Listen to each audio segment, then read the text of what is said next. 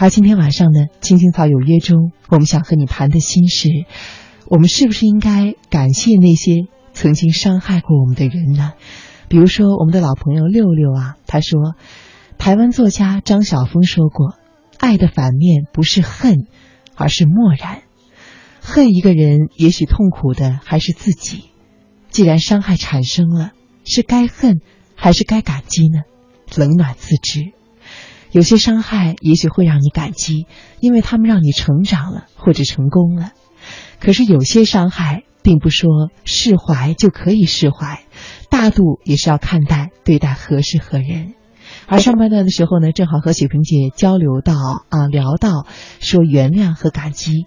记得我们在上半段的时候正好说到啊，雪萍姐你说是要看待这个人和你的关系以及伤害的程度。嗯，那接下来又该怎么解读呢？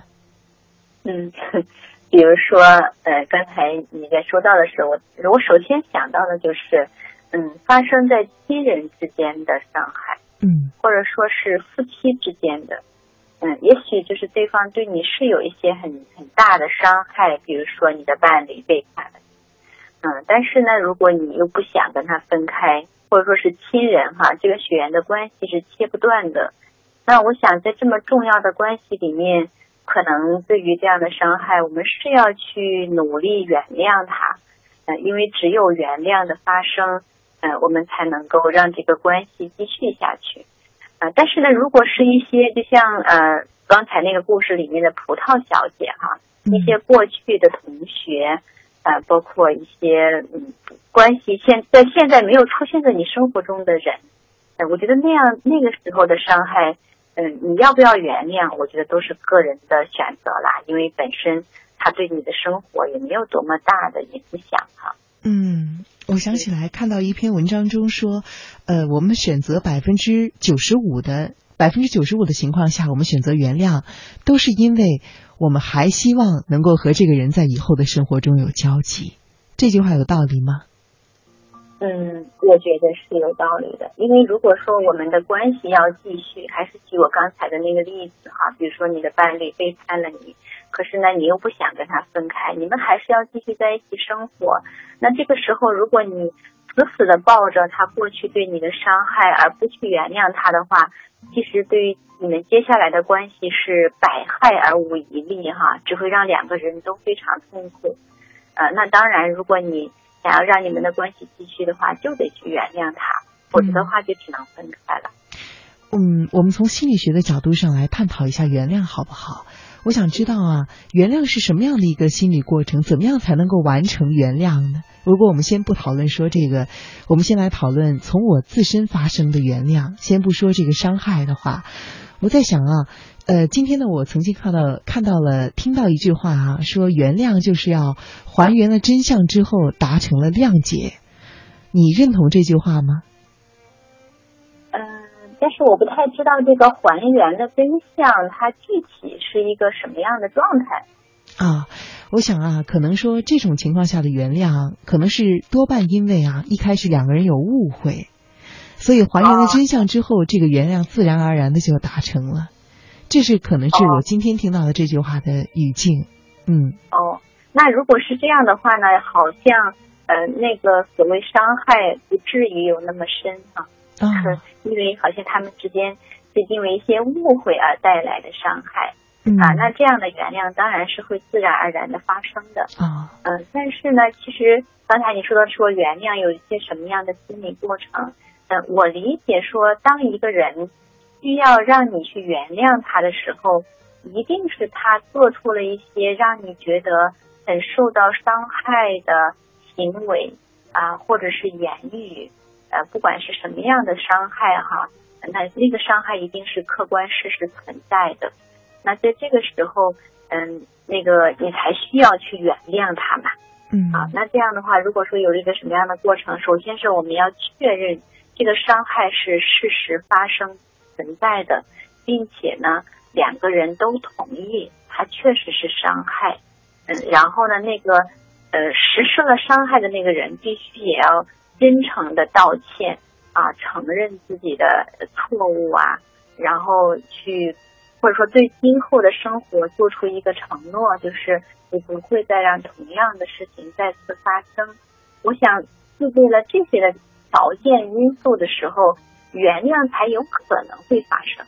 嗯，我特别赞同你刚刚说的那一句，就是说，呃，要这个伤害确实已达成，而且是要双方都认识到这一点。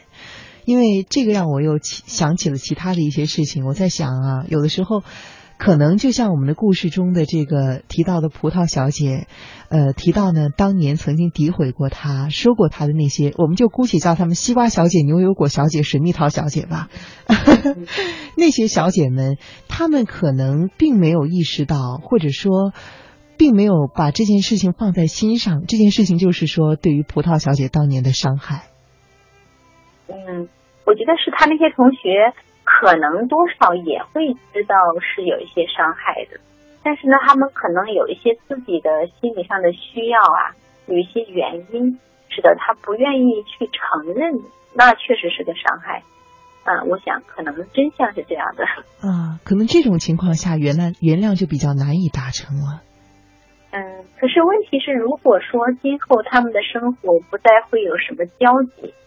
嗯，那又何必非要去花费那么多的心力啊，去原谅他们呢？因为那个原谅的意义是什么呢？原谅的意义是什么？嗯，对，像你刚才说的那句话带来什么好处？对呀，我之所以选择原谅，是因为我希望我们的关系要继续。那现在呢？既然葡萄小姐已经做出选择了，我不再打算，我选择不再跟你们继续有有什么样的联系了，那还为什么要去原谅呢？因为。要去原谅一个人，那个心理过程其实还是蛮痛苦的啊。嗯，为什么这个心理过程是很痛苦的呢？嗯，想象一下，比如说楚笑啊，我们两个人之间可能发生了一些事情啊，然后你觉得我深深的伤害了你，嗯，想一想，其实这种受伤害的感觉还是蛮痛的，是很难受的。嗯，我我之所以提出这个问题，是我很好奇的是在想啊。呃，受伤的过程是蛮痛的，但是你选择最后你原谅了他之后，好像完成了你一个人的升华，好像你变得更加宽容了。可是为什么这个过程也是充满痛苦的呢？嗯，当然是痛苦的。你想一想，举个例子说，我把你最心爱的一支笔给弄丢了。啊，这个这个笔对你来说，它不仅仅是一支笔，它非常有着一些纪念意义啊，非常重要重要的那个意义哈。嗯。可是这个时候我把它弄丢了，想想如果你要原谅我的这个行为的时候，你一定你一看到我，你就会想起我把你的那么重要的一支笔给弄丢了啊。然后你一想起来那支笔又弄丢了，其实你还是心里蛮难过的，但是你又。为了要继续跟我做朋友呢，你又觉得好吧？那个难过我就承受着吧。在你要承在笔和你之间，我选择了你，放弃了笔。但是那个笔对你真的很重要，所以呢，你就会经常就要去独自承受那个丢失的笔给你带来的心理上、情感上的不舒服、不快乐和甚至是痛苦。那其实是还是蛮煎熬的一个过程呢。嗯，我想问的是，即使我沉浸在这种惋惜和遗憾中，这仍然代表不了我已经原谅了你吗？嗯，其实呢，你也可以一边痛苦一边原谅我 啊，因为这个痛苦呢，它是会随着时间的推移逐渐的淡去。因为比如说，我也会经常跟你表示善意呀、道歉呐，我想尽一切办法的去。呃，表达我的善意，然后呢，去弥补。你会看到我的这个努力，我的真诚的表现。慢慢慢慢，可能三个月过去，三年过去，哎，你的那个丢失了那么重要的一支笔的伤痛，慢慢会淡去。但是呢，这个它只是淡去了，它不会消失的。所以你可以一边原谅我一边痛，只是那个痛的程度会随着时间的推移慢慢的淡一些而已。嗯嗯，就好像葡萄小姐那篇文章中说的，有些事情发生了就是发生了，它真的不会散去。对呀，就像说我在我的工作中，其实有很多人是因为他的伴侣外遇哈，他前来做咨询。那么其实伴侣一旦有外遇，这个带来的伤害是终生的。啊，你以为他选择原谅你，这个伤害就消失吗？不会，他会一辈子都存在的。只不过呢，他可以一边去被这个伤害的痛苦呃去承受着，一边还可以选择原谅。他并没有，他并不是冲突的事情。啊，嗯，不过我想能做到原谅你说的这个有外遇、这个出轨的这个情况啊。是否我们应该去原谅出轨的伴侣？或许这个可以专门的做一期节目啊！我想这可能又是一个很值得去探讨的话题。那对于他们来说，我想原谅已经是很困难的，要再做到感激的话，可能就更困难一些了。我们平时的时候说我们要感激那些伤害过我们的人，好像基本上见到这句话都是在一些鸡汤文中见的语境比较多哈。嗯。是啊，但是其实老实话，我我作为一个人哈，不说心理咨询师，我就作为一个人，我不太理解我们为什么要去感感谢那些伤害我们的人。怎么说？其实真正值得感谢的人是我们自己，对不对？啊，我们被别人深深的伤害了，可是我们竟然没有被打倒，我还可以坚强的继续乐观的活着，继续选择相信爱、相信信任、相信他人。那我觉得，其实真正要感激的人是我自己才对呀。为什么要感谢那个伤害我的人呢？那可能，可能我我在想象啊，如果要是有一篇鸡汤文的话，它可以反驳你的逻辑，就是，可是如果没有这些人、这些契机，让你认识到，可能你对于自己的成长不会来的那么快，那么那么激烈。你觉得会这样吗？就好像，就好像，如果不是那个小偷偷走了我的手机。可能我不会那么快、那么早的认识到不应该把耳机插在手机上啊，在还没有音乐的时候，你觉得这个逻辑是说得通吗？嗯，如果是从那个鸡汤文的作者的角度来看，是说得通的。啊，但是如果让我来看的话，其实我会觉得，呃，一个人呐，我们从妈妈的肚子里面呱呱来到这个世界上，到长大成年。其实我们的生活当中最不缺的就是受伤，最不缺的就是挫折。嗯，每一个人不管我们是什么环境，我们一定会遇到很多很多挫折的。所以说，既然我本来就会遇到很多挫折，我为什么还要去呃让你用伤害我的方式教我来成长呢？我有很多种方式去成长的，为什么要用这种方式让我成长？哎，我我对你刚刚说的这句话非常的感兴趣，就是我有很多方式可以完成成长，为什么要通过这种被伤害的方式来完成成长呢？嗯，关于这个有具体的例子吗？嗯，我倒是没有想到具体的例子，比如说哈，举个例子来说，就是我们拿谈恋爱这件事情来说哈，嗯嗯，如果谈恋爱的话，我们当然就有可能会失恋，对不对？那嗯，其实我谈恋爱了，然后我失恋了，我当然会从失恋当中有所成长啊，有所学习。可是我没有必要去让一个人有意的欺骗我的感情的方式让我失恋，对吧？我可以通过我们啊兴趣爱好不合呀，我们的人生观价值观不一样啊，我们想要的生活不同，用这种方式让我失恋。而不是用那种刻意的欺骗、刻意的去利用这种方式让我失恋，对不对？嗯，那是不同的嘛。两种方式都能成长，可是为什么要用那么残忍的方式让我成长？嗯，那到这儿的话，我可能要追问一句：你觉得伤害能够让一个人完成的成长，是其他的方式不能够替代的吗？嗯。又不能这么绝对，呃，其实我真正想要表达的意思是说，嗯，有时候呢，一些伤害是不可避免的，可是呢，我们要承认那就是伤害，嗯，而不是通过啊，说我感谢你啊，我感谢你伤害我，让我成长这种方式去，好像当我们在这样说的时候，就像我们否认了那是个伤害一样，就好像我们觉得啊，被伤害，如果你被伤害了，说明你是弱小的。啊，如果你承认那是个伤害，说明你很脆弱，你很无力，所以我不能承认那是个伤害啊，我就会用一种高姿态说，我要感谢你的伤害，你把我变强大，好像通过这种否认那个伤害的方式来去找到自己的强大，其实对我们的心理健康是无益的。啊，我真正想要表达的是说，我们没有必要去感谢那个伤害我们的人呢，因为我们要承认，他就是伤害，哪怕这个伤害让我成长了，他也还是伤害。嗯，我特别的欣赏你刚刚说的那样一段话，就是当你说我感激那些曾经伤害过我的人的时候，我脑中立刻浮现出一个画面，就是一个人饱含着热泪，攥着拳头。然后对着天空说：“我要感谢那些曾经伤害伤害过我的人。当然了，我还要再感谢一下，呃，感谢一下给了我这个展现机会的舞台，或者感谢那些一路陪伴我走来的人。”脑中立刻涌现出了这些励志的画面。那我想那个时候，攥着拳头，他说出这句话的时候，似乎，嗯，我想我看到的好像不是释然，更多的是一种恨意，是一种报复的快感。你觉得是这种感觉吗？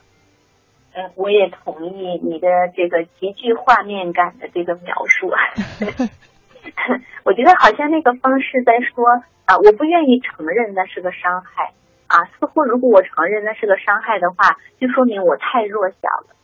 嗯，那我有两个问题想要问，一个是说承认那个是一个是一个伤害，并且决定说我不愿意去感激那些伤害我的人，那对于我来说，这种心理。